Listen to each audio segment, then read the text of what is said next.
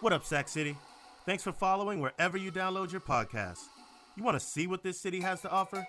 Join us live on YouTube every Monday, Wednesday, and Friday at 8 p.m. Eastern. And don't forget to hit that subscribe button for the best NFL content on the interwebs. Sack City, baby!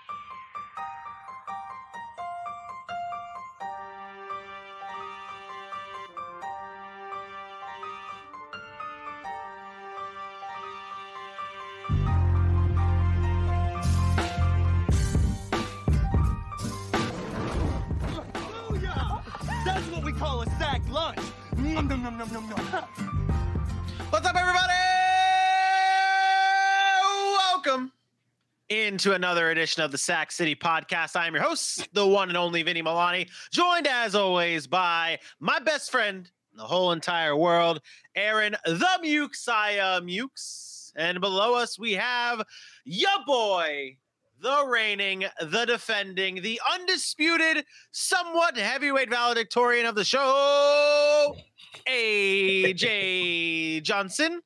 What It is a beautiful June 15th evening here in the city. Episode 42 is about to kick off. We are breaking down the best ADP value picks on Monday's show. We broke down the worst ADP value pick or worst ADP picks.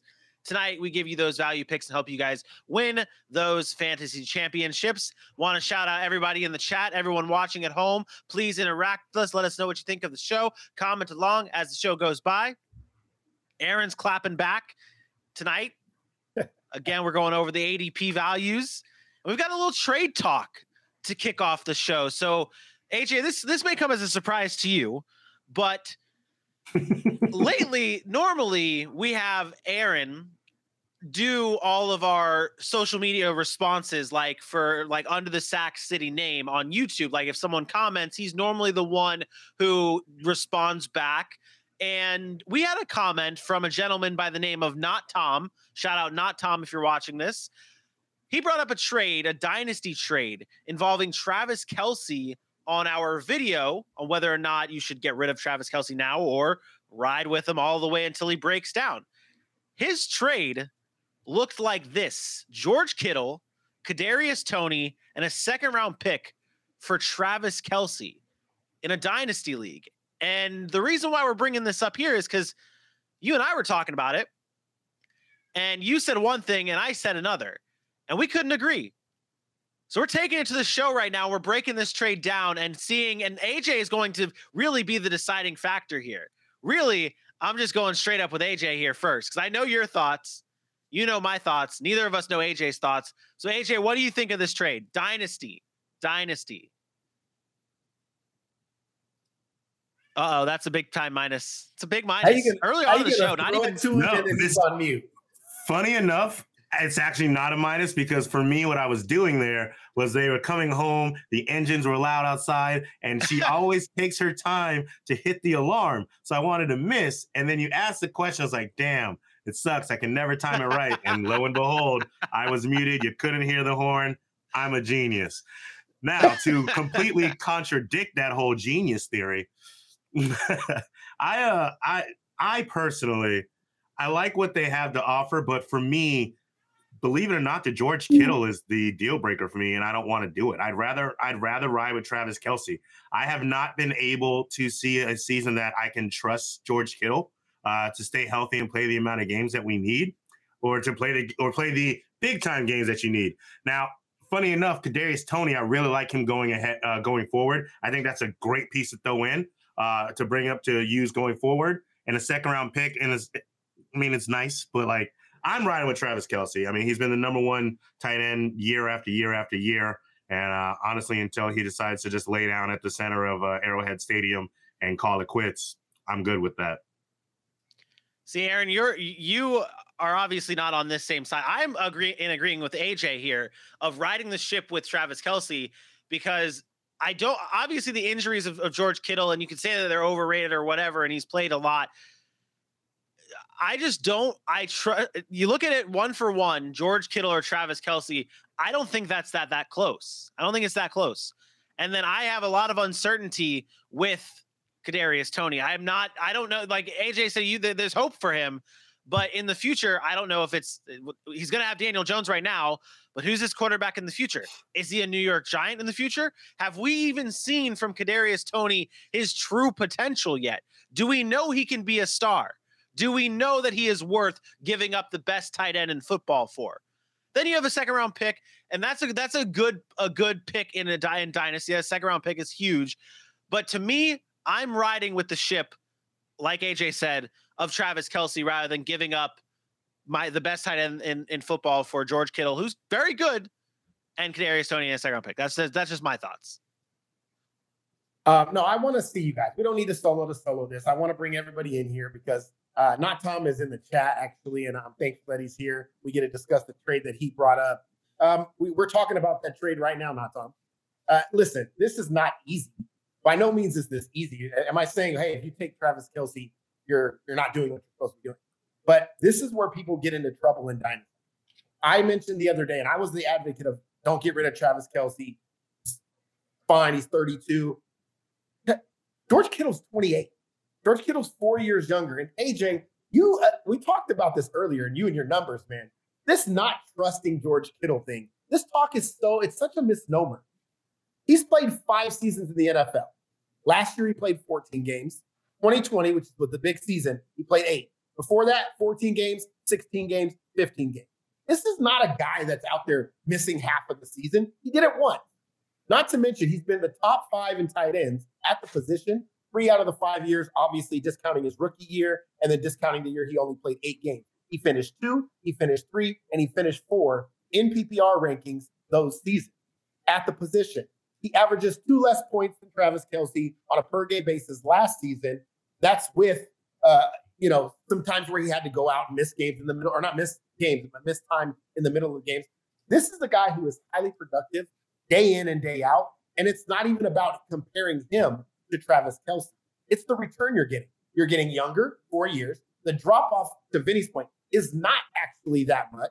You get the upside of a Kadarius Toney, who had a rookie season where we saw flashes. But yes, you're probably banking on some upside there. And then we're talking about the second round pick, which were, which is for me what puts it over the top. If you're in a dynasty league, your second round picks this year probably consisted along the lines of a James Cook, a Jahan Dotson, a Rachaad White, a Dameon Pierce, a David Bell, guys like that in the second round. You pair one of those guys up, with Kadarius Toney, and I'm still getting an elite talent plus an elite producer at the tight end position. It's not that hard for me. How many? It's it's, how, it's actually pretty easy.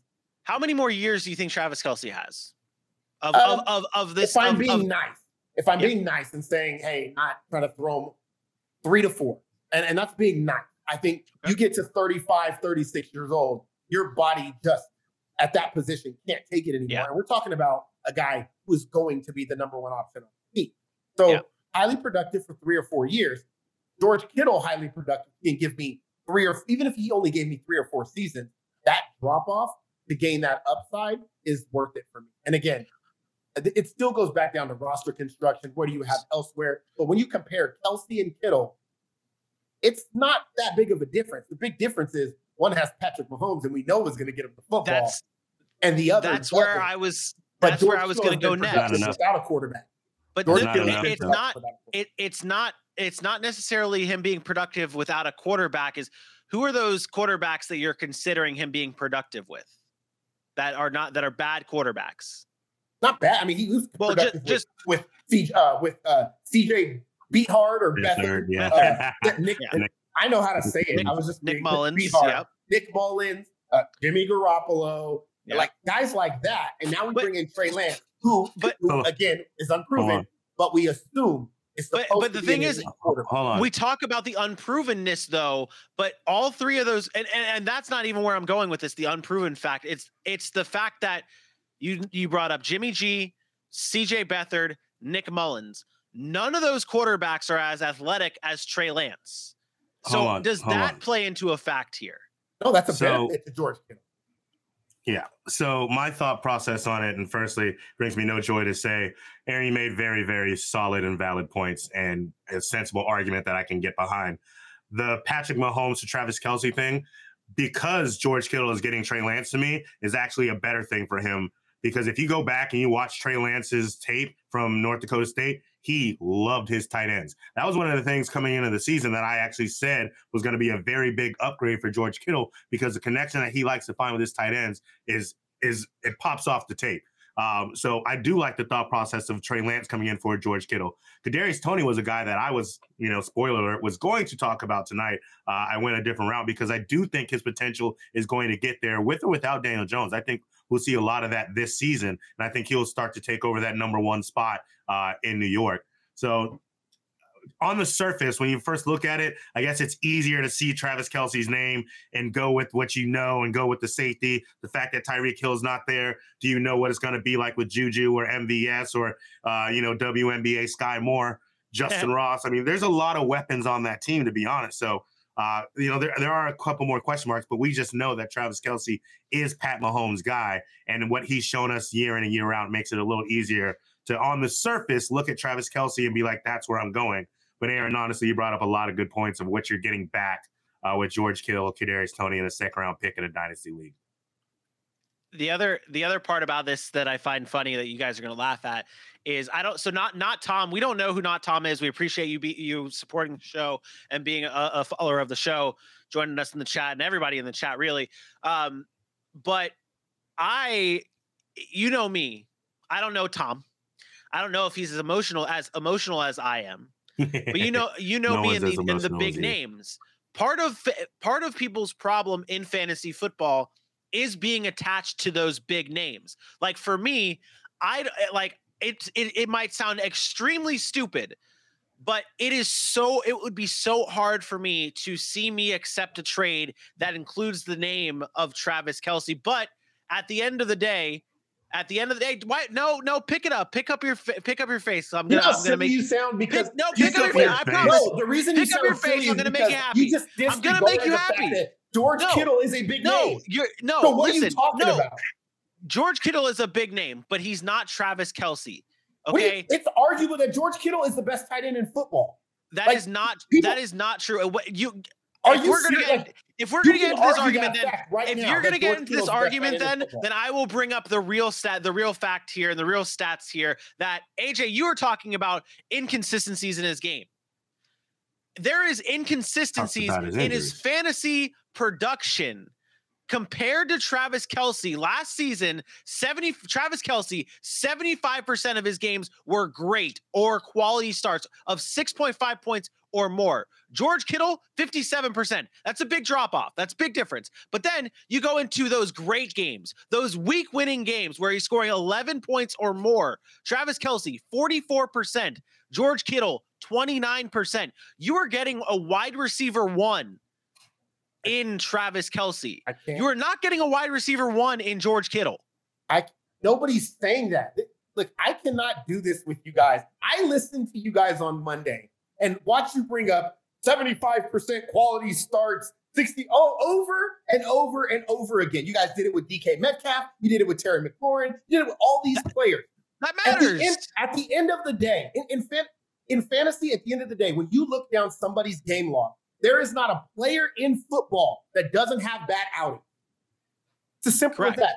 Thir- if you get 13 points out of Travis Kelce, I'm sorry, that is not the, the elite player that you were looking for. So it might consider a quality start, but that's not where you drafted him in the first round. Remember, he is a first round draft pick. George Kittle is not. Well, we're, not ta- George- we're not we're not yes, talking about redraft yes, here. We're talking about dynasty.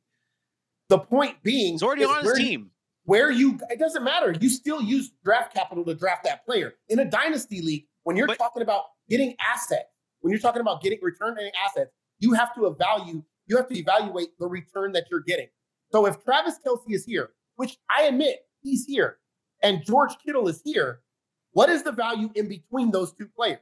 What does that value look like? So if you have George Kittle, Travis Kelce a little bit better, and Kadarius Toney potential upside, and a second round pick potential upside, wh- where does that substitute the second player in that deal that would come with Travis Kelce? That's the problem. That, so, that's but, where is the unknown. That's why I say roster construction is important. Because if you're yeah. now starting Travis Kelce and say, I don't know, say you Oof. drafted and that's your choice. You have so you're now your Kelce. Wait, who, Jalen wait, whoa, whoa, whoa, Or- who did you draft? Hold on, who did you draft? Well, no, No, no, no, we we- didn't hear we- you. we You broke up. name. We, We you broke up right name as you were like talking about who you would draft. Jalen Tolbert. Say you drafted Jalen Okay. Tolbert, and he has to start for you. I'm just throwing out a name. So you have Kelce and Jalen Tolbert, or you take Kelce or uh, Kittle, Kadarius Toney, or and whatever that second round pick is. Could be a Rachaad White, could be a David Bell. That's your replacement value player. Now, so you have to be able to judge that based on your See, it's And close, the thing is, is and I'm when you mad. were when you were say, when you were wiping your face down, and I told you to pick your face up, I was gonna say, and we can wrap this up now and give not Tom the answer that he's looking for.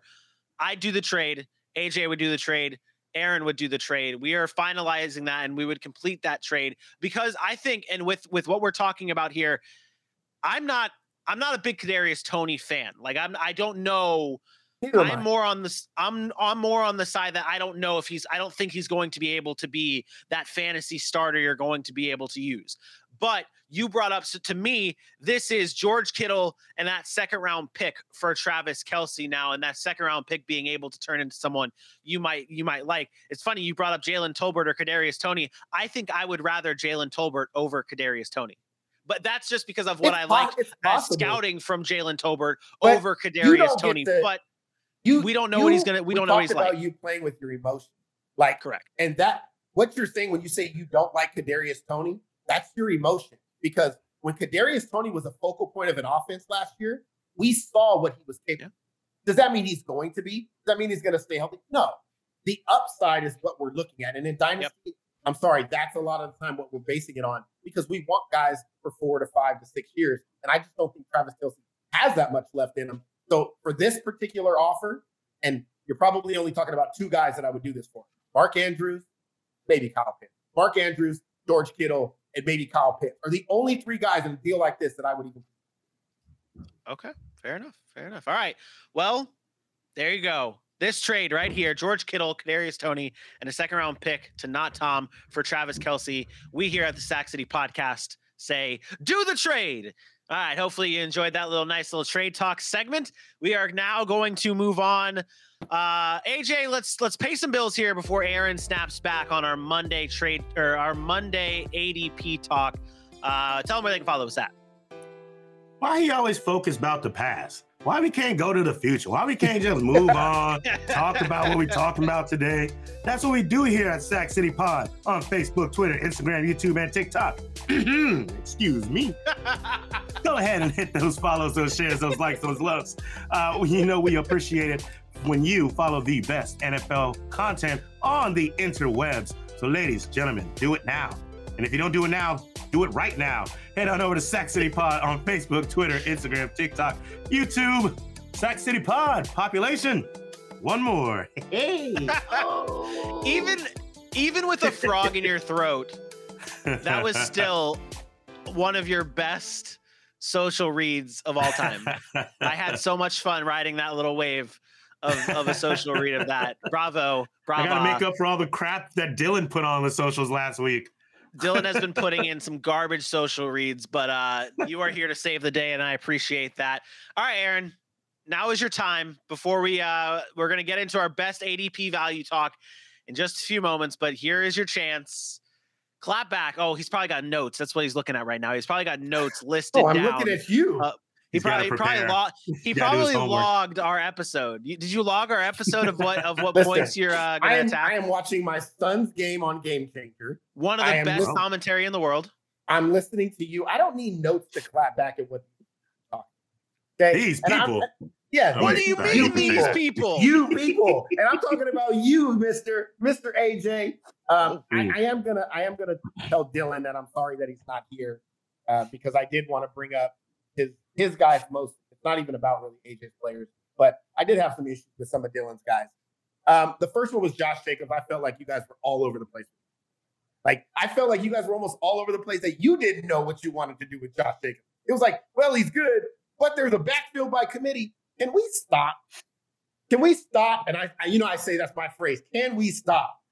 We have got to stop saying every backfield has an abundance of talent. You guys were throwing out names like Demir White, Kendrick, uh, uh, uh, Kenyan Drake, um, Who was the other? Kenyan Drake Jalen was Richard. Well, Jalen Richard, I think Dylan said, Dylan, we yeah, Dylan brought up Jalen Richard. have to stop these running backs that we just say be- just because they play behind a guy and they may have seen some a little bit of playing time doesn't mean that they're a threat to take over the role of a high draft pick in Josh Jacobs, the bell cow in Josh Jacobs. We we got to stop doing that. I think Brandon Bolden was mentioned. Um, yeah, Yeah, Dylan brought as- up. as a passing down back. Oh just stop. Just we gotta stop. Josh Jacobs will Josh Jacobs will do what Josh Jacobs always does. Am I saying he's a top five, seven running back? No. But last year he finished in PPR leagues 11th. The year before that, eighth. So what is wrong with drafting Josh Jacobs in the third, fourth round as an RB2 on your team? That's where his So- ADP is. So what why are we saying that we should stay away from a guy that's returning that value? So I'm pretty sure I agreed with what you just said about taking him and he'd still be okay. I will say that blunder of Brandon Bolden is just more about the fact that Josh McDaniels brought him over because he trusted him and Dylan was spewing BS out his mouth and it gets you all cloudy up here. You don't think straight. And so passing, catching back, whatever, take that off. But Brandon Bolden, I probably I expect to have some usage. Kenyan Drake is relevant in that offense though. They used him last year. They used him before. Uh, um, or you, you saw his usage being the reason they brought them over from Arizona because he can split those goal line those goal line carries. The fact of the matter is, when Josh Jacobs is on the field, he's great, but he also gets injured, and you need a guy like Kenyan Drake who's still a bigger body and can bruise down near the near the goal line. So I, I don't know why Jalen Rashad was ever brought up, but I, I I won't let you just say Kenyan think- Drake ain't I nothing. think- and I think so you hold on one with- And I think hold on one second, one second, wait. And I think you missed the point of what we were saying by running back by committee. It wasn't saying that Kenyan Drake's going to take over Josh Jacobs. He's going to be there. It's just the fact that he's going to take away carries at some point in time. But he did And that I, last I didn't think year. it was going to be a huge So, amount. on, hold- exactly. can I- That's why I said I didn't think it was a let, let me huge hold on, deal hold on, for hold on. Let me slide in here. Let me ask you this question, Aaron. Let me ask you this question because I brought it up on Monday's show. Last year was under a different system, a, a different system here, and we've seen Kenyan Drake be a running back, a starting running back in the NFL. Josh McDaniels is coming from a system in New England where we saw multiple running backs be used with Rhamondre Stevenson, Damien Harris, Rex Burkhead many of times back in those days. I, Josh McDaniels in the past has used multiple running backs. So what what makes you so confident that it is just going to be maybe I shouldn't say just going to be Josh Jacobs. Obviously it's going to be you're going to see some of, of of a running back two of some sort, but they didn't But they every, didn't pick That's every team. There's no there's teams use other running backs. This is the big biggest misconception is oh my god he has to be a bell cow. Josh Jacobs had 240 carries last. said that too. The same amount of carries that Ezekiel Elliott had, who we said was giving away carries to Tony Pollard. So if he has 240 carries, is he not capable of putting up the same numbers? We talk about Kenyan Drake stealing touches from him. Kenyan Drake had two touchdowns last year in 13 games. Josh Jacobs had 11. I don't think it's a huge threat to Josh Jacobs. Kenyan Drake's coming back from a severe ankle injury. We don't even know if he's going to be ready to start. There's optimism that he is. We're not even sure how he's going to come back from that. And then you have a bunch of just guys behind Josh Jacobs. Benny, you mentioned the contract year. That's even more huge. The fact That's that they I didn't sign him, to me, tells me they can do whatever they want with him. A guy who has been banged up. But one thing he has been through, he's been banged up. He continues to play. He rarely sits out games. He tries to tough it out. I think Josh Jacobs at his ADP right now is exactly where he should be going. It's not sexy. Are you going to have question marks because he doesn't care about fantasy football and he may not tell you that he's banged up and then he plays five steps? Perhaps, but that's not a reason for me to just say no. I'm not going to pick him. We we got to stop looking at players' games played and missing games and saying I can't pick him in fantasy football because then you're not going to be attached to anyone. Football the- players are going to miss time. We we did that. say we did say at the beginning of that show that we are not by any means saying don't draft. Dylan might have said that because Dylan did. And this young generation just says absurd things. But uh, like I we said before the show started that we by no means are saying don't draft this th- these players at all because there's value to every every player has a value pick. Just maybe more or less their what their ADP is. And now I I But I mean, his decided to ADP do is fourth round. well, while you were talking, uh, I feel saying like that's where he was going this is- last year, wasn't it? this is the research that I did not do to rebuttal Dylan's point, but to to tie into the Josh McDaniels slander of saying he uses r- multiple running backs because we've seen him go with Rhamondre Stevenson, Damien Harris, all this kind of stuff. Maybe that's more of Bill Belichick with the whole punishment treatment and not on a Josh McDaniels thing. Because last year, Damien Harris had 202 carries. The year before, two years prior to that, it was Sony Michel with 247 carries. It's about So- talent. The so- Patriots have never had talented enough guys to give them 250 carries. That's so maybe problem. so maybe we still see the Josh Jacobs and that that that pick may be the right pick. Is there any other? I think We'll we'll I don't move aside from Josh. Jacobs. I don't want to get into all of them, but I did want to talk a, a little bit about um, the DK Metcalf conversation because I, I, I'll skip the Elijah Mitchell and you guys did not mention Deebo and whether he's going to get carries. I thought that was it. Uh, but the DK Metcalf conversation, again, I just didn't understand. You guys played a name game. You brought up Hunter Renfrow and Terry McLaurin and all these guys that you would have over DK Metcalf. And then you brought up DK Metcalf had a bad year and all this stuff. And Dylan was talking about his two point games and his four point games. He had as many single digit games as Hunter Renfrow. The problem was Hunter Renfrow also had a lot of like six, 10 point games. DK Metcalf didn't have six, 10 point games. He was in single digits a few times, but then when he went over double digits, 16, it's 20, it's 27. The, the argument against DK Metcalf, regardless of who the quarterback is, is mind boggling to me. And I hope he continues to fall down draft boards because one thing that people fail to realize is with a quarterback like Drew Lock, eh, who's inaccurate down the field, or Geno Smith, who maybe can't get the ball down the field, that's going to impact Tyler Lockett. That's not going to impact DK. DK is the big physical receiver that you can throw across the middle of the field. You can get him when it's press coverage and maybe he doesn't get separation and you're a quarterback and you throw it to him. Tyler Lockett is the one that needs those big splash plays in order really to be effective. And the connection between him and Russell Wilson was undeniable. I don't know if Tyler Lockett produces at any level without Russell Wilson uh, this year, which is why I think his stock has dropped significantly because it's going to be something different when Drew Lock's throwing you that deep ball versus that Russell Wilson, you know, 50 yards in the air and Moonshot, lands yeah. flat moon. Yeah, that kind of stuff. I like DK. I think I think his floor is a low end wide receiver. That's a floor. And that's been Terry McLaurin's best season. Why why are So- we fading DK? Now? So uh, now, if you remember, I looped both those guys in because I do think it's going to affect them differently. I definitely said the reason it wasn't so much conversation about Tyler Lockett is because Tyler Lockett's going as like the wide receiver 47. It's pretty far down. And and I, and I even said I would still drop him a little bit. When you're talking about DK Metcalf at wide receiver 15, it was more for me a question mark of if he can do it because he was heavily based on touchdowns. Number one. And then number two, he needed a lot of his scoring came off of big plays, regardless of going across the middle and getting those chunk plays. A lot of his big days came off of the big plays coming from Russell Wilson. With Drew Lock, if they can find a way to kind of do what what LAC did with Mike Williams last year and bring his A dot down, bring it closer to the the first down type of throws, then he may have that eat up yards type of season, get a bunch of receptions. But he, I don't think he's ever had more than 83 receptions in a season, which is good. Don't get me wrong. I'm not saying I need every receiver to have 100 receptions a year because honestly, with Drew Lock, I don't know if that's the case. Um, but it's where he's being taken at wide receiver 15 that I would drop a little bit. And like you, I absolutely hope he keeps falling down because there is a point where I, there's no way I'm not taking DK Metcalf. Uh, It's, that's just a fact. Because even if he doesn't do what I need him to do, somebody in every one of your leagues will take that trade because of that name. I, I think that I Art- think when you talk about DK and the touchdowns, that's a fair point. Seattle is not going to be a good team. They're That's the going to be thing. playing from behind. we we look at these teams and sometimes we mix regular football with fantasy. I don't care if Seattle sucks. I don't care that Drew Lock sucks.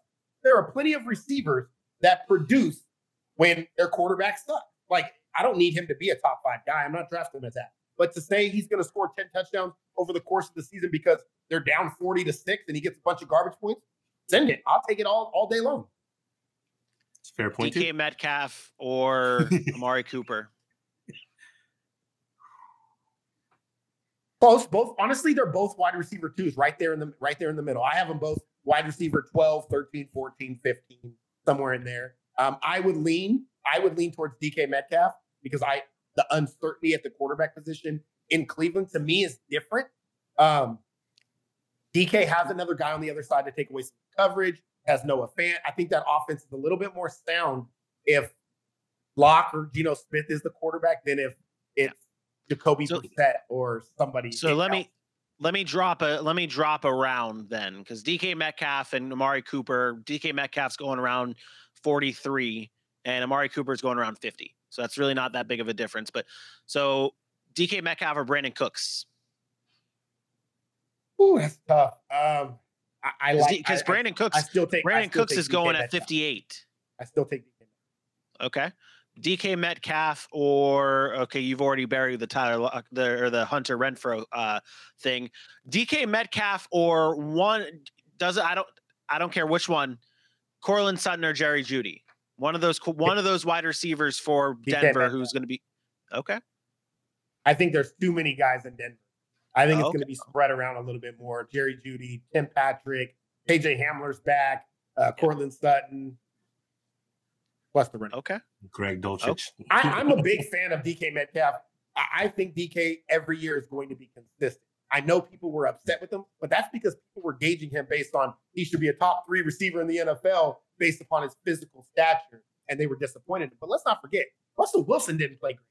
A lot of that wasn't on DK. Like Russell Wilson did not have a great year last year. He was hurt and, and he didn't play very well. And DK was still able to produce wide receiver two, high wide receiver two value. If you end up with DK Metcalf as your wide receiver 1, are you okay with that? That means you go maybe two running backs and a tight end in the first 3 rounds. Probably not. No, I'm probably because I'm taking a wide receiver um, Okay. in the first three rounds. Um, so I'm Okay. probably looking at DK Metcalf um, in the third. Like i- you know what I mean? Like if he's there third, fourth round, like I'm, I'm I'll look at him for sure. I'm not. I wouldn't be afraid to take. Him.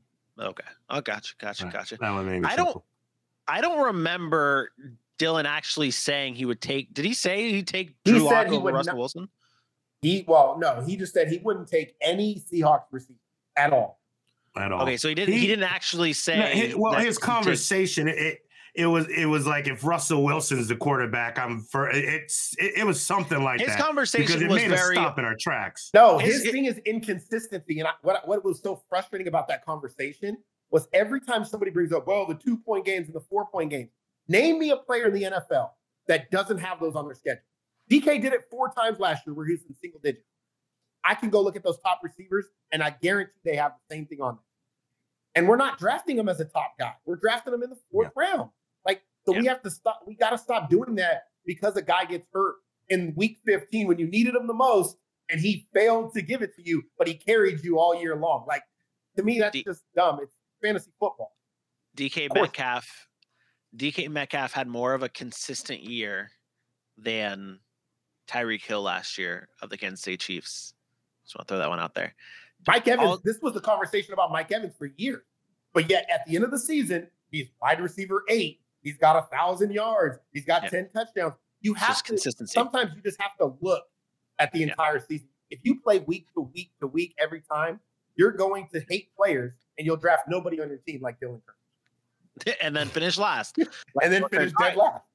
Let's get into our let's get into our ADP talk here. Enough enough ripping on Monday's show. If you missed Monday's show, please go check it out now on all podcasting platforms. And if you want to watch it uh, back on YouTube, it is there, or it'll be clipped for you. Whatever, however you want to watch it, or listen to it, or view it, it's going to be there for you at the Sack City Pod on all podcasting platforms and YouTube. All right, let's get into our ADP values here, and let me take a look and see what you gentlemen have picked, and see where I want to start off here first. AJ, we're, we'll start off with you. Who is one player that yes, sir, you, your beautiful face. Uh, what is who is one player that you are targeting at their uh, as the best ADP value? Ooh, so um, I think you're really gonna like this, uh, Vinny, so to speak. Uh, it's your guy, Baltimore Ravens wide receiver Rashod Bateman. Last season, we talked a lot about Rashod Bateman. You were head over heels for Rashod Bateman. You were so excited for Rashod Bateman. We know he has a lot of talent, and we were expecting to see it. Uh, came on. I want to say he played, I think, 12, 13 games last season. Um, and now Hollywood Brown is gone. and now Rashod Bateman steps into the number one wide receiver position. So to me, one that tells me that hey, the Baltimore Ravens trust his talent to be a number one receiver. But more importantly, the amount of targets that have just been released to be split basically between him and Mark Andrews are astronomical. So you, you think about um, Marquise Brown in 2020, he had 100 targets. 2021, he had 146 targets. Now everyone's saying now now that he's gone, Mark Andrews is going to get the guy.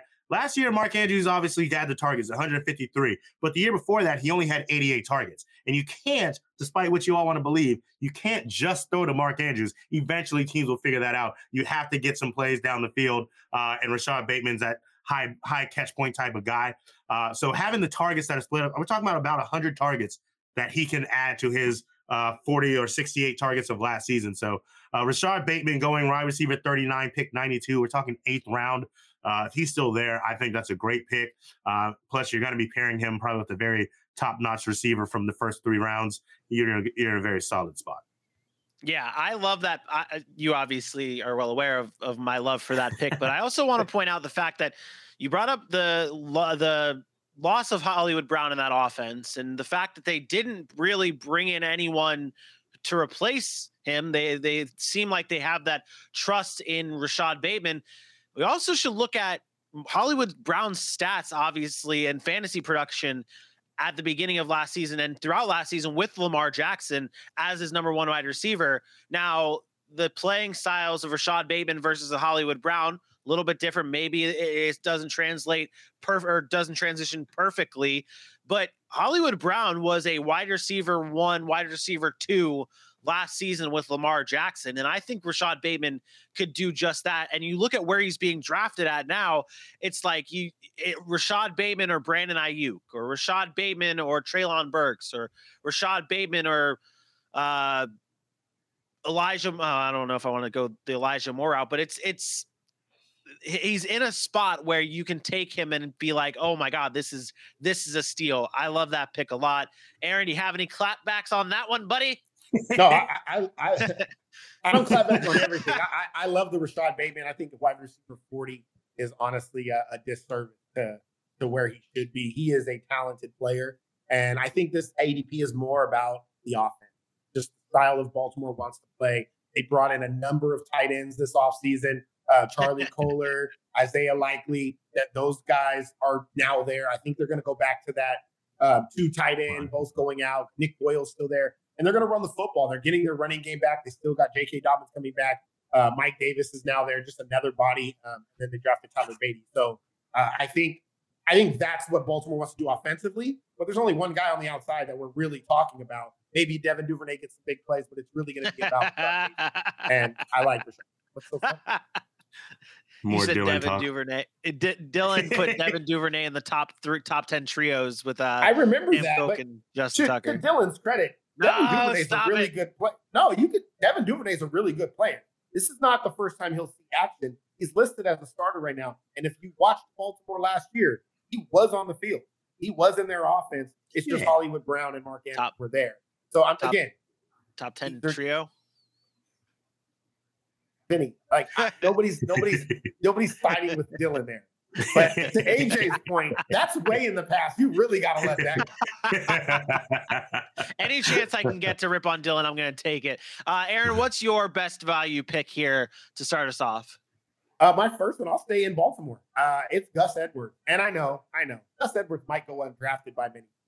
But Gus Edwards, two seasons ago, almost a thousand, I don't say almost, about almost 750 yards, had six touchdowns in a a run heavy, run first offense that likes to use him around the goal line. Look, I'm not saying this guy is going to be in your starting lineup every week, but J.K. Dobbins, like Gus Edwards, coming off a significant knee injury, and he's a guy that they like in that offense for whatever reason. I don't think he's the most talented player, but they like using him in goal line situations and short yardage situations.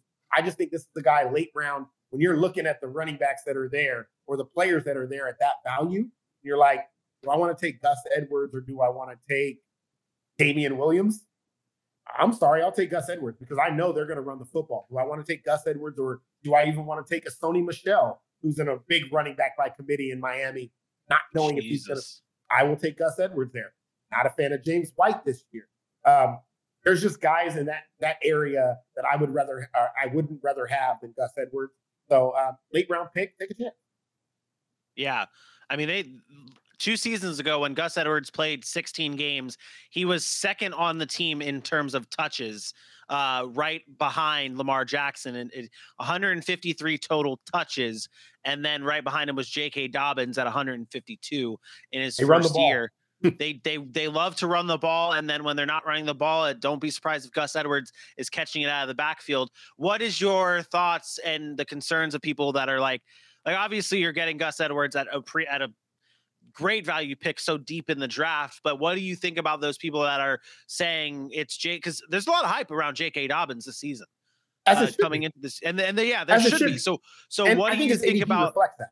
Do you? But do you think that him being ranked as high and valued as high as he is takes away from what we have seen from Gus Edwards? Like obviously, what I just brought up with the tu- the total touches, Gus Edwards, one of the leaders on this team in total touches, but now we're building up J.K. Dobbins even more and more. Does that bump Gus Edwards down a little bit?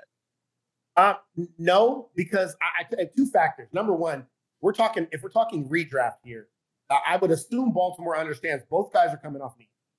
Both are probably not going to start the season with full workload, which means they're going to split time like they were doing before. Now, maybe as the season progresses, does J.K. Dobbins grab a stranglehold of that? Yeah, I expect J.K. Dobbins to be the lead back there. There's no denying that. But I'm probably not investing my my draft pick in J.K. Dobbins because of the uncertainty around the injury. It means I probably didn't get him. So I I mean, I can I don't know what he's going right now. Um, I want to say in the- Dobbins. yeah, I want to say he's in the top what 30 at least Yeah, Dobbins is going. Let me take for running look. back for running Yeah. back. Yeah.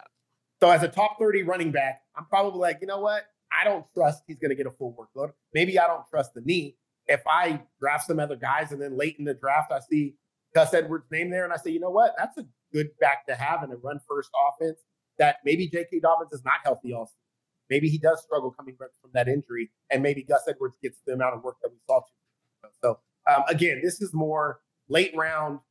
We're trying to we're trying to find guys that could stand out or have an opportunity to play, and I think Gus Edwards has a good chance of doing that just because of the style of offense. Yeah, I think I think and you, J so J.K. Dobbins is going as the RB twenty one uh, in drafts, and then you look at Gus that's too high Edwards, and, he- and Gus Edwards is going way down, right behind Khalil Herbert. He is the Yeah, RB fifty eight. So yeah, I would take I would take Gus Edwards over Khalil Herbert any day of the week because Gus I Edwards. know Gus Edwards is going to get some run when he when he's healthy. let's play this shit game. Gus Edwards or Sony Michel? We already Gus said that. No. Uh, Gus Edwards or Marlon Mack? Gus Edwards for me. Gus Edwards or Tyler Allgeier, the, the running back for Atlanta? This year it's Gus Edwards for me, just Gus because Ed- Cordarrelle Patterson's still there. Last one here, Gus Edwards. Let me let me scroll up here. A lot of people, and maybe you thought they think this as well. Gus Edwards or Cordarrelle Patterson? as sad as it sounds, Gus Edwards. That's uh, that's that's the answer I was I, I, thought I would because thought I I, would get from Cordarrelle you. will start, and I think he'll have a good start to the season. But I do. AJ mentioned this the other day. I do think Tyler Allgeier is going to get some run, but I that offense to me right now, kind of a mess. I don't. I mean, we're still talking Marcus Mariota. So as a defense, I'm loading the box to stop Cordarrelle Patterson and say, "Good luck, Drake London and Kyle Pitts." Got that guy at quarterback. So I, I'm I'm still unclear what it's going to look like in Atlanta. Uh, I know what I'm getting out of Gus. Uh, AJ's talking and I can't even hear him. Why are you on mute? What are you doing over there? Just keep moving. what do you have a zoo going on over there? It's just it's just chaos. It's just things bouncing off the walls, yelling. I screaming? muted so long ago because it was there was some noise that was happening, and and I was captivated by the wonderful conversation you guys were having, and uh, guess I never turned it off. It's it's Monday Oh, in my head we're- apparently. So Were you were you captivated at all the shitty names I named alongside Gus Edwards? Was I that laughed what? so hard. good, and, good. uh, I'm glad. Uh, The part you missed was me saying Falcons are going to be fire nine nine wins this year. Might uh, Okay, let's move on. might Alrighty. even make it to the Super Bowl. So I am gonna go with my next value pick, and we talked about it before the show. Is like I, I picked two players. Well, I, I've I've locked it down to just one on this, and I was trying to choose between which Kansas City Chiefs wide receiver I think has the best value, and I think it's Marquez Valdes Scantling uh, going at in the twelfth round. I think he he brings. Obviously, we're not. I do not quote me on. Do not yell at me for saying he's going to be what Tyreek Hill was in this. Are you offense. kidding? You're crazy. the, the style of play of MVS, the speed game, fits perfectly with what Kansas City has wanted to do in this offense for so long. I think he comes in and has a very good year for the Kansas City Chiefs. And you look at where he is being drafted right now, it is behind WNBA star Skyy Moore. It's behind guys like DJ Chark. It's behind guys like Kenny Golladay. It's behind guys like Jakobi Meyers. I am taking MVS over all of those guys and possibly more. I'm not going to go down the list, but what he has the potential of being is the number one wide receiver on this offense. And if you are the number one, he has the potential. uh, it's not counting Travis Kelce. It's not counting Travis Kelce. If that's what you're meaning, if that's what you're looking at me like that for, what do you? What, what's your deal over there? MVS has no shot, no shot at being a clear number one in the song. No shot. Zero, zero chance at being the number one option in this offense. I don't know if I'd say zero. Zero think that's chance. fair to zero There's chance that he's the number one. There's op- zero chance. Look, I like MVS like you do. I think may, Yeah. maybe his ADP is is his ADP. I'll, I'll just say this, and I don't really want to talk about MVS that much because I think you know that's a sleeper pick for a lot of people this year. I, I think MVS has the biggest issue is all his ADP is reflective of what the issues are in Kansas City. There's too many guys. Juju, it's MVS, it's Kelce, it's Mecole Hardman, who people still forget about, like he's not going to play. It's Skyy Moore, who they drafted, who obviously they like. That's what, six guys? Five, Yeah. six guys that we don't have a clue how they're going to be used. But yet we're all trying to pick one of them. Well, that- that- this is going to be the guy. and that was that was the the thing before the show. And to pull the curtain back with everybody here, I had Juju and and MVS lined up back to back, side to side, like I was going to use two players here. But I did. I chose MVS because he is a deeper value pick. But if I'm drafting, and I know I don't know how you guys feel about taking two wide receivers of the same of from the same team.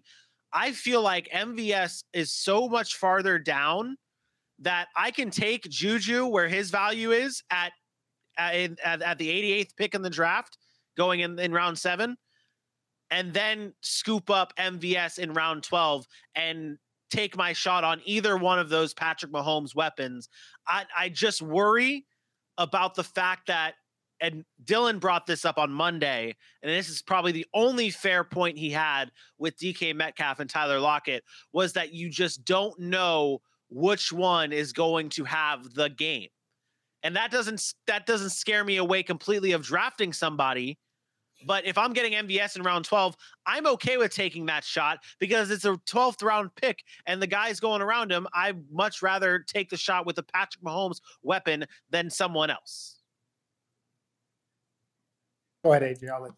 I, I mean, I, I was on your side and everything, and then you said he'd be the number one, and then I lost all my thought process. But I like, I, I like the idea. I mean, in I the didn't twelfth say he round, was going to be the number one. I said he has a potential of being number one. And if I can draft that in the 12th round, I But will see, like gladly you take said, Can I ask based, potentially. what's that based on? What's what? What is that based on? From what His you've him as a emotions. player. what, what what what tells you MVS has the potential to be the number one? Like, what proof or evidence or what are you basing? Speed guy, high investment in uh, in signing him. They they obviously invested highly in him in signing him. So and he fits the same system that his style of play fits the Kansas City Chiefs style of that fast paced They have gunslinging type. guys of- like that.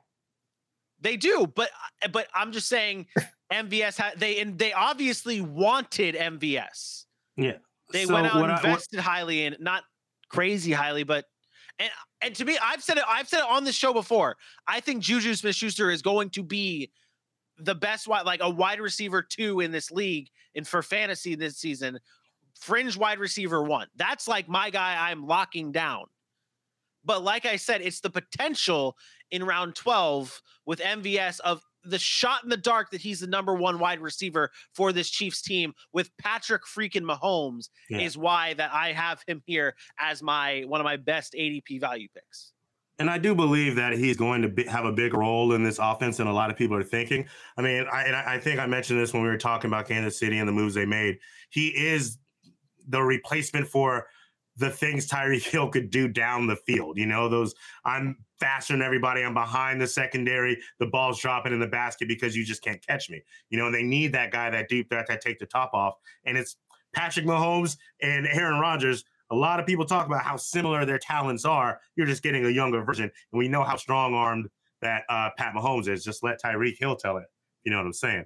Uh, so I, with with it going in the 12th round, I mean, like you mentioned, the guys that are around there, most you- you're talking about two more rounds. You're picking your defense and your kicker in two of those. So if I'm taking MVS with my next to last skill position round, let's do it. I'm all about that.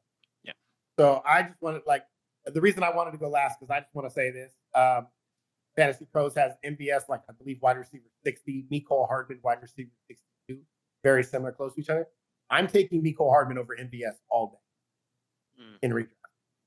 Mm. So already familiar with the offense, already has a rapport with Patrick Mahomes, has already seen the field, um, has the trust of Andy Reid. They like him, even though he's had his struggles. Uh, I I am not as high on MVS in fantasy as I am in regular football. I think he brings a dynamic element to them as a football team. But the closest thing to what Tyreek Hill did for Kansas City is not MVS.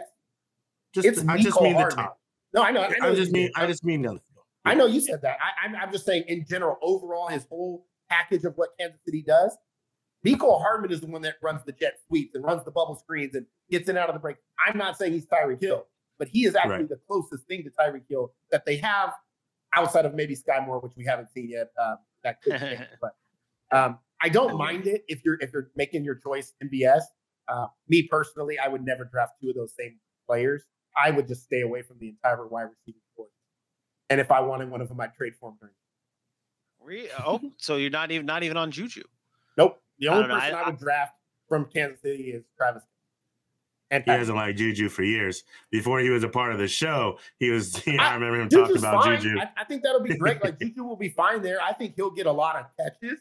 I don't know how Yeah. productive he'll be in, in the red zone. I don't know how productive he'll be in yardage wise. He'll get a lot of catches, but the fact of the matter is, I think they do spread it around. I think there's going to be a lot of guys involved, and the only one that I'm sure of, and I, this is how I draft. I want guys I'm sure of. Travis. That's that's fair. That's fair. AJ, let's let's finish. Kittle. Let, let's finish this off. Let's go. Uh, let's go. You and then Aaron, real quick to end the show. Who is your last value pick?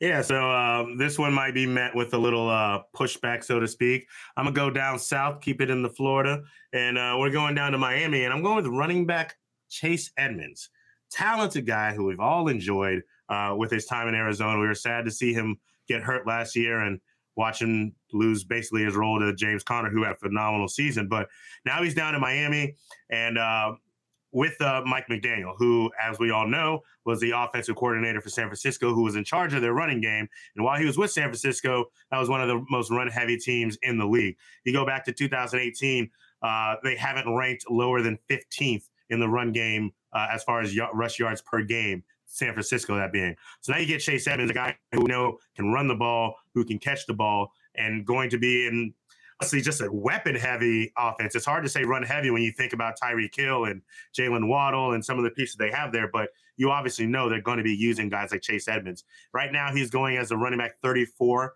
in the eighth round. Um, I love that value.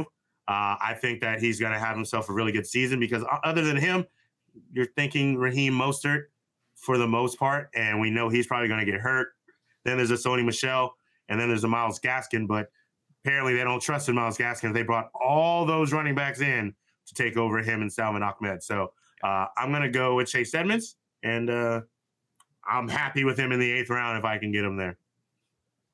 I the reason why I went to you next here and went this route and said it would be you then Aaron because my last pick would have been James Robinson, who is a pick or is about one, two, three, f- about two Three running picks. backs in between him and Chase Edmonds.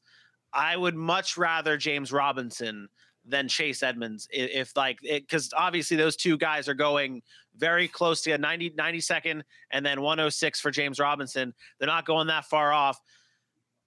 I I think I I am we talk about on Monday's show like guys that we are avoiding, but if the right value came, I would take said player.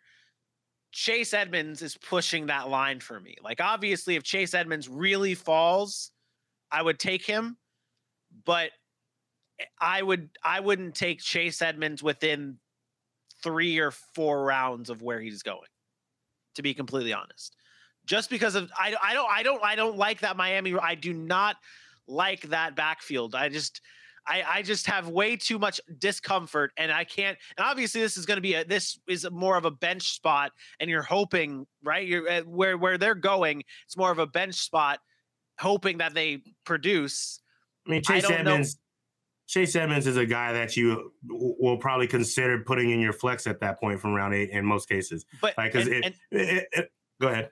Go ahead. I was just, just I was just going to argue you finish and then I will rebuttal Well, I mean, your your worry is you, you don't know which guy it's going to be, right? Obviously, there's some affi- uh, affinity with Raheem Mostert. He brought him over from San Francisco. He must know that he can fight the injury or whatever. Are you worried that Raheem Mostert is going to overtake Chase Edmonds? I don't think even if that becomes a situation, it's nowhere near to the point that Chase Edmonds is an afterthought. I think Sony Michel is just a guy that is going to spell in the red zone, even though really you don't need him to do that because again, Raheem Mostert and Chase Edmonds have so much. I don't know if I'd even say I'm worried about one overtaking the other. Like I think that that's just how it's going to end up being is just not necessarily one overtaking the other, but it being more of a split backfield than than anything. And I know we're Say your line, we, Aaron. we, we started the Say your show. We have to stop about RBCs, but this is one of the RBCs that I really don't know if I want to Running part back of. by committee and- is okay. And It's most okay. and, and this and this is and the reason the reason being here is because of my the pick I had was James Robinson, who I know you, you said by committee. is on. It's just It- Travis Etienne. No, It's it- just Travis Etienne. Do you let me ask you this question? Do you really believe that in a football game there's probably 25 to 30 handoffs, right? Yep. Maybe maybe a little bit more, maybe you get 35, whatever. You really believe that it's going to be 10 for Edmonds, 10 for Mostert, 10 for somebody else? 10, like that's not the way football I works. could- the NFL no, does not I work could that see way. no, but what I can see is it being 14 for Edmonds and nine for nine for uh uh Mostert one week, and then the next week it's 14 for Mostert and eight for Edmonds. I can see that, With that thought like process, let me let me give you my, my analysis based on what you just said. I was waiting for you to say something like that. Where Chase Edmonds is being drafted, which is what we're talking about, ADP, AJ mentioned it, running back 34. You know where Chase Edmonds finished last year? Running back 34. You know how many carries he had last year? 116, which is nothing. That's averaging 10 carries a game, which based on your math, the way you just did, it would be about 116. The year before that, he was running back 25. You know how many carries he had?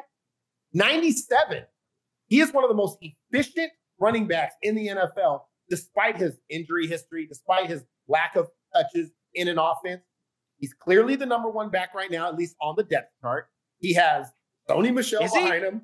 Oh, yes, Is he's on he? the depth chart. Yes. He's listed as number one. Yes. no, no, no, no, no, no, no, that's not what I, that, that isn't what I asked. That is not what I'm asking. You said That's he's what we said. clearly the number. Like, is it is it that That's like from Clear what when they, when Clearly issue the number one chart, on the when depth they issue chart. out a depth chart, But that's how but they do it. Number but one, do you we- have to look at who, who got paid the most money. Who got Chase paid? Edmonds. Who did they invest in? Chase Edmonds. one of the Raheem first Mostert players came- signed. Raheem Mostert came over on some little bootleg deal. Tony Michelle came over on some little bootleg deal. Raheem Mostert has an injury history. He's listed third on the depth chart. They bring a guy like that over because that's a guy who's familiar with an offense that can say, "Hey, Chase Edmonds, this is what we're doing." That's a good veteran to have on your in your locker room. It doesn't mean he's going to get five, seven carries a game. Chase Edmonds at his ADP is to me one of the steals of the draft, and I do not this running back by committee stuff. Just because you have three guys who were once guys we saw get carries doesn't mean they're still talented enough If- to be guys to actually play in a football game. Those are those are all very fair points, and I will stand back on my RBC thing, and maybe I'll boost Chase Edmonds up a little bit. But I stand by my point. If if I'm staring down Chase Edmonds and James Robinson there, I'm taking I, James. I think that's close. I think that's close, and I don't think there's anything wrong with taking James Robinson. See, but I he's don't going know- to have the I- I same issues. He's going to lose if- catches. He's going to lose all if- the passing down. but the thing is, I don't know if it is like what is the ceiling of Chase Edmonds? What is his ceiling? RB one. Uh, in the twenties, so James running Robinson, still running back three. James Robinson is a RB two as his ceiling, and almost as RB three as a floor. When if if he obviously his health is a big thing here, No usage matters. It's not his health; it's usage. but what I'm Because- so what He's never had a co- competition there ever. Yeah, and you can't tell. You know for a fact He's that never Travis had. He He's hasn't. never competed with anybody for that No, spot. It's been him. It's been him since they let go of Fournette. Well- so he's got well- all the touches. Well, t- if that, if you're saying that he did he did have to compete before when it was with Fournette and then Rock Armstead. Like obviously it wasn't a big competition. Rock Armstead. It wasn't Fournette was big- let go because of money reasons. We all know but this. obviously it wasn't a big competition, but he still had to compete. It's, you're not Well, saying he didn't have to compete. No, no, But- no. What I'm saying is that, that he never had to split carries with anybody. Travis agree. Etienne is I going agree. to touch the football. That's I- I that- agree. that's a fact. I, I, and, and that's what I'm saying. I think, but I still and I still think that James Robinson's floor is RB three, and you just said Okay. Chase Edmonds' ceiling is RB three. Okay. So like That- that's why I that's why I'm saying that I'd much rather Based, but I'm saying James that based on their Robinson. I'm saying based on their situation. Like I think there is no chance in hell that James Robinson really breaks the top 15 in running back. I just don't. I think he can No, be I- good. I agree. His ADP of where he's going drafted, I think, is bogus. I think he should be around anywhere between running back 20 to, to 25, somewhere around there. But he's not going to have the years that he had last year and the year before that because Travis Etienne is going to take that passing down work away from him. And the fact that Jacksonville doesn't score a lot in the red zone, at least they haven't, um, especially running the football, that's going to hurt him as well. Because if you're just talking about running the football, you're going to get a guy like Gus Edwards. Is running back 34 and running back 20 25 close. You- You just say well, like before you were saying that this is much closer than like like a James Robinson and Well, Chase, Chase, Edmonds. Ed- Or, Chase Edmonds been running back 25. Running back 25 two years ago. what I'm saying, Yeah. but like what you just So said, you just laid it out. You upside. just you just laid it out. Running back, th- but but what's what James Robinson finished as? But again, the, the situations aren't the same. James Robinson's situation is not what it was two years ago. Chase Edmonds, if you want, if I give you the argument of running back by committee, he's in the same exact situation he was in Arizona. So that upside I've seen in Arizona being only getting 97 carries was running back 25. So, So, that's the upside I'm giving him. If you told me Chase Edmonds gets 240 carries this year, I would tell you he's going to be what James Robinson was last year or the year before that. Like that's how I feel. This year is the first year we'll see James Robinson with actual competition to take carries away from him. And I'm sorry, he's going to lose all his passing down work to Travis Etienne. I agree. I agree. Now, do you worry at all about? And this is this is a selfish question, and we'll go on to your last thing here. Uh, what are your what are your thoughts on the way Doug Pederson and uh, he Pre, it's Press Taylor's the new offensive coordinator for the Jacksonville Jaguars? What do you think about that and James Robinson's? Because obviously, is it just the injury that's brought James Robinson down to where he is right now, or is No, there is it it's trying it's a addition mix of of Travis Etienne it's and the it's the afraid it's the the investment that Jacksonville made into Travis Etienne. When you make an investment like that in the first round, you have to you have to use that guy. You paid him more money. That's the problem. It's not about this has the ADP has nothing to do with James Robinson. Give him the football, he'll produce. The issue is Travis Etienne is going to make too much money that they have to allow him to touch the football. And he's a dynamic player, but you're going to run into this situation where it's probably a close to a 50 50. And with that, there's only so much upside when it's 50 50. fair enough. All right. Well, Yeah, what he said.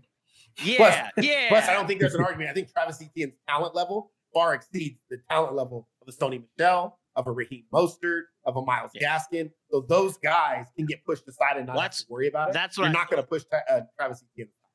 I brought I brought that a similar point up on Monday's show when we were discussing uh who was it? Mm, it was Elijah Mitchell and Breece Hall. Elijah Ah. Mitchell and Breece Hall conversation when Michael Carter versus all the running back. Yep. Don't even get I into it. remember. I didn't. I heard that. it was some stuff, but I'll. I'll. Aaron, finish us off. Who's the last player on your ADP list that's got the best value? I'll make it real quick. It's Gabe Davis from the Buffalo Bills. Um, this is the guy who leading the NFL in red zone targets over the past season. Uh, he has only been playing like 50% of that.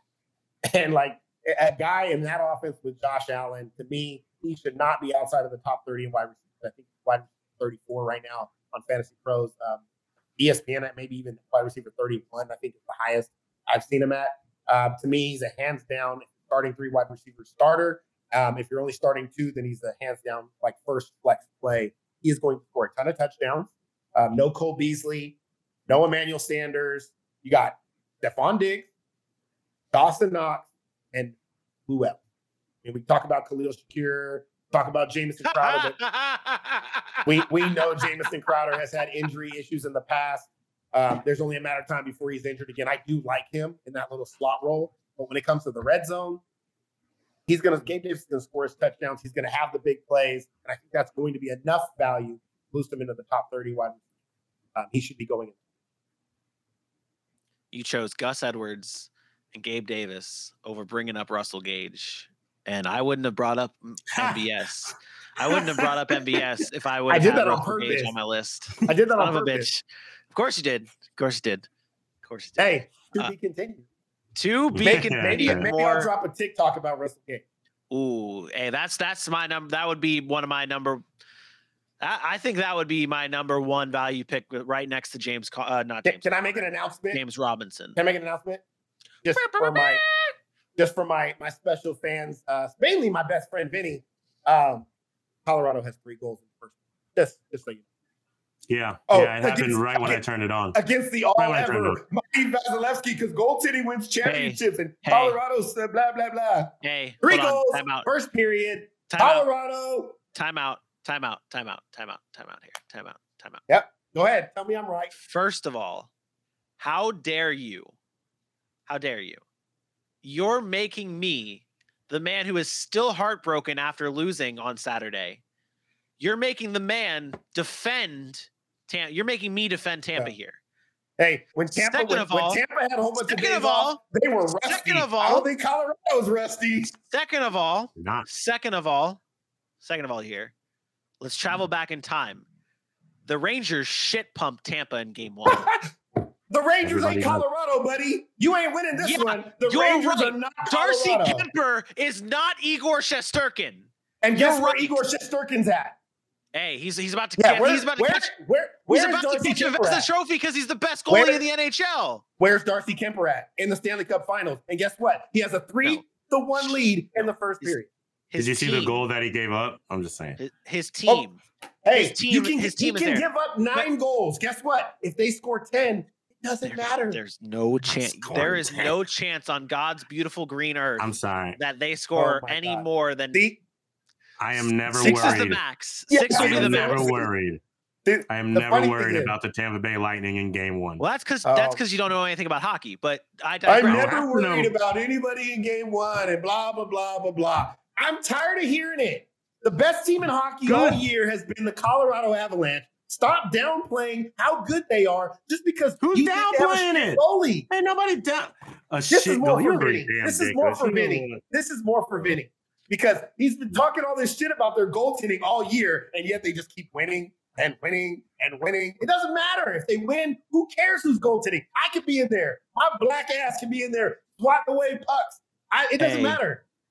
I'm just really glad that this is live on the show right now because he did the same shit for the Rangers, Oh my! and now the Rangers are golfing. The So I'm Rangers now are not glad the we have this-. I'm now I'm glad we have this now documented. So when the Lightning are hoisting the Stanley Cup at the end of the at the end of the series, that your I dumbass you. can come out here. I told you I would bow down to you and call you the hockey king, but I'm going to get my going- respect. I am going to get my respect. no you one's going to bow disrespecting down you. to the Messiah. no one no one's disrespecting you. It's you just I don't disrespected know. me all season long. Mm-mm-mm. All season long, every time I bring up the Avalanche. It's just ridiculous that you guys are having this conversation like my team's not the one playing, but It's Man, cool. you don't know who your team is, man. Yeah, dude, get the fuck out of here. from Atlanta, but live in Tampa, but you go to games where you got Florida State, the Atlanta Falcons, the Atlanta Hawks, and then magically the Tampa Bay Lightning. Get the hell out of here. oh wait, he frozen. I sent him to Frozen Land. I'm trying to come back in. Hold the hell on. Ain't no question about my damn hockey team. I've been a Tampa Bay Lightning fan all my damn Since they won life. that oh, first Stanley Cup. that. Mm, I've been a Tampa Bay Lightning fan since that first day they won that At Stanley least- Cup. At least I'm real Mm. about it. Like, I will admit, Colorado ain't my team, but I've been riding them all year long. Oh, yeah. Wait, I'm I being real Colorado about it too. Wait, what? Don't be mad No, no, no, because no, they're no, no. doing what they Hold do. I thought I, I thought Colorado was your team. I I don't adopted think- Nathan Colorado when I got guy. back into hockey because Nathan MacKinnon is my guy. But I've watched the San Jose Sharks my most of my life. When I watch them, which Oh. is like in the playoffs, they haven't been in. So I didn't watch them. But I, I adopted Colorado because I'm a Nathan MacKinnon fan. But I'm so I'm defending them. But I'm not making those. This, they're not my team. But my knowledge of hockey has grown, and the way they play, and watching them just skate around that ice so smooth and bam in the back of the net, and then skate and bam in the back of the net. It's beautiful to watch. It's like Golden State playing basketball. It's beautiful to watch. So I don't want to hear anything about Igor Shesterkin or Andrei Vasilevskiy because we don't care anymore. This is the new era of hockey. We put goals on the board. Nobody cares. Well done. Well done. Lightning in seven. All Hey, we are going now. to end this show now. I, pro- I probably won't even turn that game on tonight. That I, I won't watch the start watching the Stanley Cup Finals till game two, uh, just so that all of the history videos are not Oh as shown as God. much, so I don't get my feelings hurt. Uh, but we'll be back again live at 8 p.m. Eastern time, right here on Facebook, YouTube, and Twitter uh, for Fun and Games Friday. Aaron, are you on? Do you know if you're on the show Friday? Uh, we'll talk about that after. I- I- Got it. Because Great. Friday I'm off, but I'm on, but I'm off, but I got to make a drive. So Great. Great. Either way, we're going to have a full, from start to finish, fun and games Friday with trivia, games galore. It's going to be, and and I kind of need all four of us on because I have a four-person game that I want to play that I've come up with that we're going to get into. It's going to be, you can't miss. Can't miss. Well, I mean, every Sack City episode's can't miss. And you're going to be there live with us Friday at 8 p.m. Eastern Time, right here on Facebook, YouTube, and Twitter for my best friend Aaron Mukes and for your boy AJ Johnson. I am me. We will see you Friday. peace out. Holla.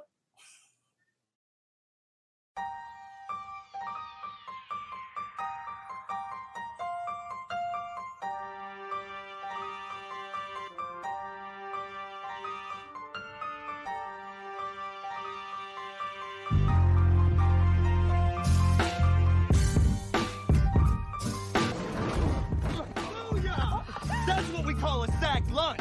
Nom, nom, nom, nom, nom, nom.